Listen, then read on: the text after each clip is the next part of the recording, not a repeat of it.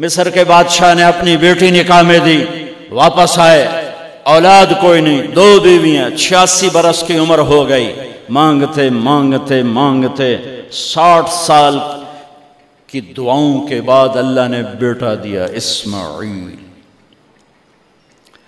اور ابھی وہ چند دن کے تھے کہ اللہ کی طرف سے اشارہ ہوا، ان لے کے نکل، ان لے کے نکل۔ کدھر؟ کدھر؟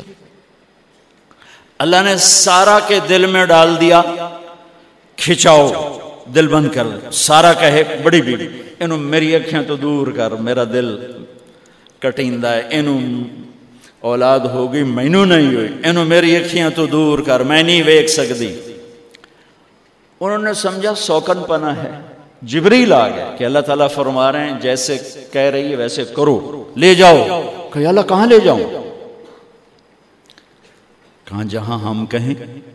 کہ ہاں تو یا اللہ میں جامع کیویں؟ کہا جبریل آئے گا، زندگی میں پہلی دفعہ کائنات کی زندگی، کائنات کائنات کی زندگی میں پہلی دفعہ جبریل انسانی شکل میں اونٹ پہ آئے، آگے جبریل اور پیچھے ابراہیم علیہ السلام، بچہ اور بیگم، بیگم بھی ہاجرہ، ہاجرہ بیس بائیس سال عمر۔ چلو سارا سے بیٹا ہوتا، وہ بھی اسی سال کی ہو گئی تھی، تو ایک عورت زندگی گزار چکی ہے تو اس کو جدا کرنا آسان تھا۔ ہاجرہ شہزادی، بائیس سال بیس سال عمر۔ چلتے یہ دن تین ہفتے لگے، چار لگے، مہینہ لگا، دو ہفتے لگے، پتہ نہیں، اللہ ہی جانتا ہے۔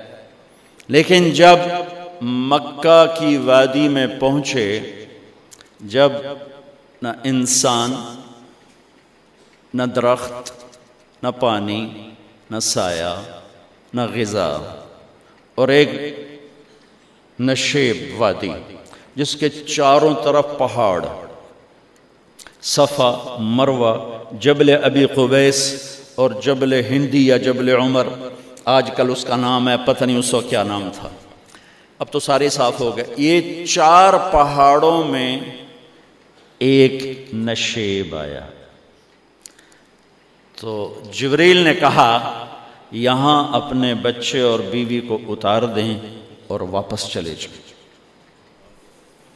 جب آگ میں ڈالا تھا تو ایک لفظ نہیں بولے تھے، اور ایک طرف ہوا کا فرشتہ، ایک طرف پانی کا فرشتہ کہ ہم آپ کی مدد کریں۔ کہ اما الیک فلا، نہیں نہیں تمہاری ضرورت نہیں، اما الی اللہ فنعم، اللہ ویکھ رہا ہے، انہوں بچاونا ہو تو بچا لے سی، یہ ساڑنا ہو تو ساڑ دے سی، میں تہاڈی لوڑ بھی فرشتوں سے بھی بے نیاز ہو کے۔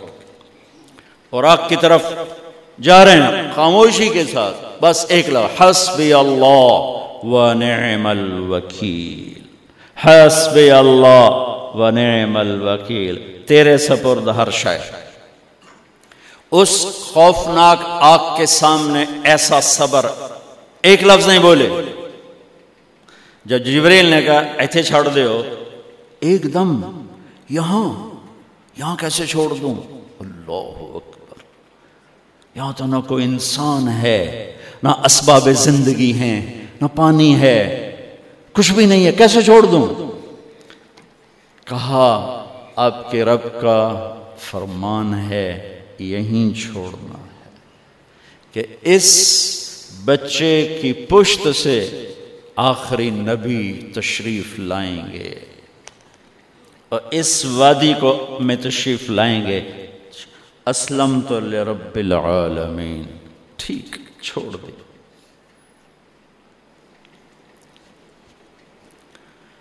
ہاجرہ تو نبی نہیں ہے نا، ہاجرہ تو شہزادی ہے، تو جب واپس مڑے وہ حیران ہو گئی، یہ کیا کر رہا، یہ کیا کر رہا؟ تو انہوں نے پوچھنا شروع کیا، اب کیا یہ کیا مجھے کیوں چھوڑ کے جا رہا؟ امر خاموش، جواب نہیں دینا۔ بچہ گود میں ہے، تصور کرو چار ہزار سال پہلے دا مکہ میں کیویں وکھائی، میں آپ نہیں ویکھ سکدا، تانوں کیویں وکھائی، کالے پہاڑ، انسان نہیں، ہوا کی سنسناہٹ، دھوپ کی تپش، پہاڑ کی آگ، پتہ نہیں کون سا مہینہ تھا اللہ ہی جانے، اور وہ جا رہی ہیں ساتھ ساتھ۔ کیوں میرا قصور کی ہے، میں نے چھڑیا کیوں بھائی، جاندہ کدے پہ ہیں، کوئی گل تو دس۔ چلتے چلتے کدئی پہنچے، کدئی کوئی ترے میل تین میل، تو ہاجرہ کو خیال آیا یہ اللہ کے نبی ہیں، کوئی اتو نہ گل آئی ہوئے۔ تو تین میل کے بعد اللہ امرک، کیا یہ اللہ نے کہا ہے کہ میں نے اتنے چھاڑ دے تو میرے پتر نو؟ اللہ کیا ہے؟ تو ابراہیم علیہ السلام نے سر ہلایا، کہا اذن لن یضیعن اللہ۔ ایک اور ہاجرہ نے جنم لیا، پہلے ایک ماں بن کے سوچ رہی تھی، بیوی بن کے سوچ رہی تھی، اب وہ ایک مومنہ بن کے سوچ ابھری، ایمان والی بن کے سوچ ابھری، اچھا جاؤ، جس رب نے کہا ہے وہ رب مجھے ضائع بھی نہیں کرے گا، جاؤ۔ میں جب تصور کرتا ہوں میری آنکھوں کے بند ٹوٹ جاتے ہیں کہ اس نے خامند کو جاتے ہوئے کیسے دیکھا ہوگا۔ پچھا پیکے تک کوئی نہیں، جتے ہو جاتے بہ جاؤنا، کوئی چار بندے بھی کوئی نہیں، چلو پردیسی سہی، عزت دا زمانہ آئی، ہر ایک دی بیٹی نو بیٹی سمجھا جاندہ آئی، پیچھے کوئی نہیں ہے۔ وہ اپنے خامند کو دیکھے جا رہی ہے اور وہ پیچھے مڑ کے دیکھنے کی ہمت نہیں فرما رہے ہیں۔ جب وہ چلتے چلتے پہاڑ کی چوٹی سے نیچے اترے، پھر وہ بوجھل قدموں سے واپس ہوئی، میں الفاظ کہاں سے لاؤں کہ اس چال میں درد دل میں ہوتا ہے، مجھے لگتا ہے ان کے رومے رومے میں درد تھا، جن پتھروں پہ قدم رکھ رہی تھیں وہ بھی رو رہے ہوں گے اس وقت، جو ہوا ٹکرا رہی ہوگی وہ بھی دھاڑے مارتی ہوئی گزرتی ہوگی، چمکتے سورج آگ برساتا ہے وہ آنسو برسا رہا ہوگا اس وقت، اور ابراہیم جیسی ہستی عزم کے پہاڑ، صبر کے پہاڑ، جب پہاڑ سے نیچے ہوئے ایک دم اونٹ سے چھلانگ لگا دی، بیوی نے نہیں وکھایا، جب نیچے ہو گئے بیگم غائب ہو گئی، پہاڑ سے نیچے اترے، پھر یوں منہ کر کے ہاتھ اٹھائے، ربنا انی اسکنت من ذریتی بواد غیر ذی زرع عند بیتک المحرم۔ میرے رب تمہیں نو امر کیتا ایتھے چھڑ، اے جنگل نہ بندہ نہ پرند، میں چھڑ کے اے جاندہ پیا، اسلمت لرب العالمین۔ ابراہیم علیہ السلام کی زندگی پیغام ہے، ہمیں بیوی بچے چھوڑنے کو نہیں کہہ رہا، ہمیں کہہ رہا ہے جھوٹ چھوڑو، فحاشی چھوڑو، بدماشی چھوڑو، بددیانتی چھوڑو، خیانت چھوڑو، شراب چھوڑو، بدکاری چھوڑو، جوا چھوڑو، ظلم چھوڑو۔ ہم سے یہ مطالبہ چھوٹا جا مطالبہ ہے۔ ابراہیم کے کہ آگے تو دو بیویاں اور بیٹھی تھیں، ایک سارا، ایک مدین کی ماں، دو بیویاں، فلسطین کی بستی آباد سرسبز۔ ہاجرہ کے پاس کیا تھا؟ کالے پہاڑ، پانی بھی کوئی نہیں ہے۔ مجھے خیال آتا جب رات آئی ہوگی تو رات کا اندھیرا، پہاڑوں کا اندھیرا، کالے پتھروں کا اندھیرا، گہری وادی کا اندھیرا، ان سارے اندھیروں میں ایک عورت کا تصور کرو، معصوم بچوں کو گود میں لے کے جب بیٹھی ہوگی تو تاروں نے ابھر کے دیکھا ہوگا کہ یہ کون مائی ہے۔ تاروں کو مسکراہٹ سے تشبیہ دی جاتی ہے، میں کہتا ہوں اس رات تارے بھی روئے ہوں گے، چاند بھی حیران ہوگا ایک چکرے کون بی بی بیٹھی ہوئی ہے، اس مائی کی رات کیسے گزری، آنے والا گرم دن کیسے گزرا، پانی ختم ہوا، بچے کی ایڑیاں اور آہو بکا، اللہ زمزم پہلے کیوں نہ کٹیا، اللہ کو پتا تھا میں نے زمزم نکالنا ہے، پہلے کیوں نہیں کڑیا؟ انہوں روایا کیوں؟ ماں نو دوڑایا کیوں؟ صفا مروہ پھر پھر پھر پھر سینہ پاٹ گیا۔ یہ میرے اللہ نے دنیا کو امتحان کی جگہ بنایا ہے۔ وہ الف لام میم احسب الناس ان یترکوا ان یقولوا آمنا وهم لا یفتنون ولقد فتنا الذین من قبلهم فلیعلمن اللہ الذین صدقوا ولیعلمن الکاذبین۔ میں تمہیں تسی کلمہ پڑھا ہے نا میرا، اب میں امتحان لوں گا۔ تسی پہلی تو دوئیے چ نہیں جاون دین دیو جتے امتحان پاس نہ کرے۔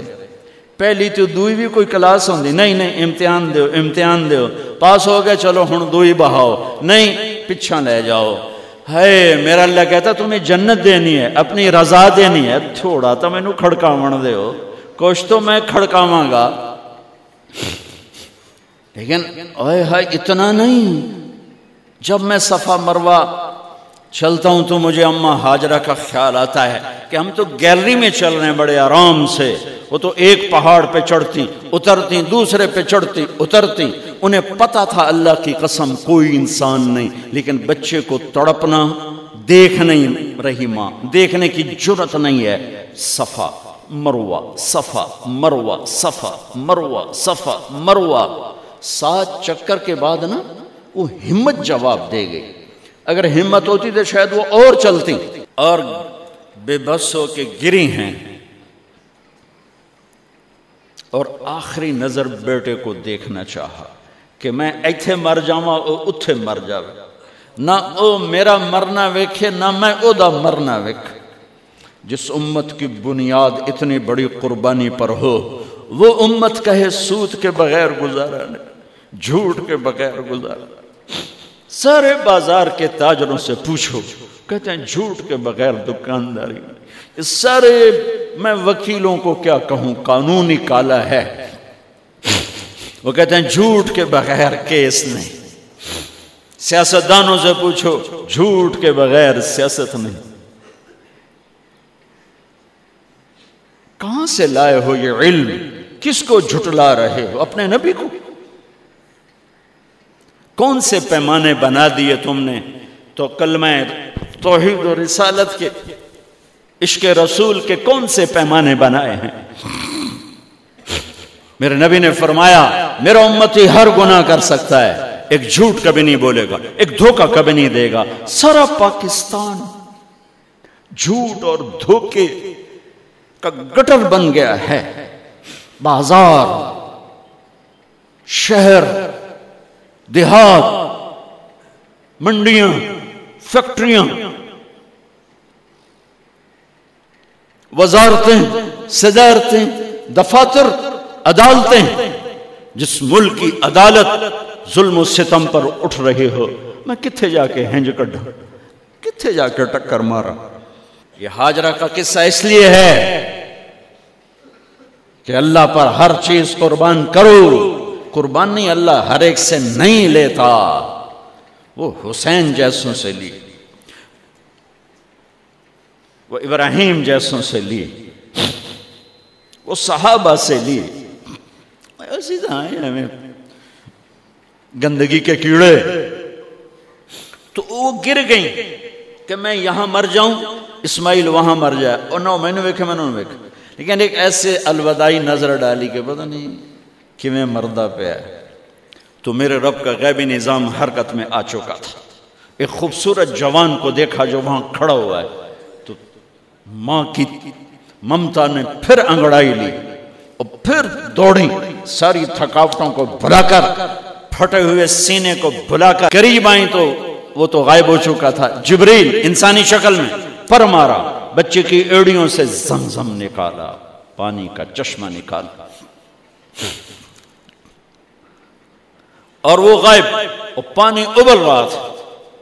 ان کا زم زم زم زم، عبرانی زبان میں زم زم، رک جا رک جا۔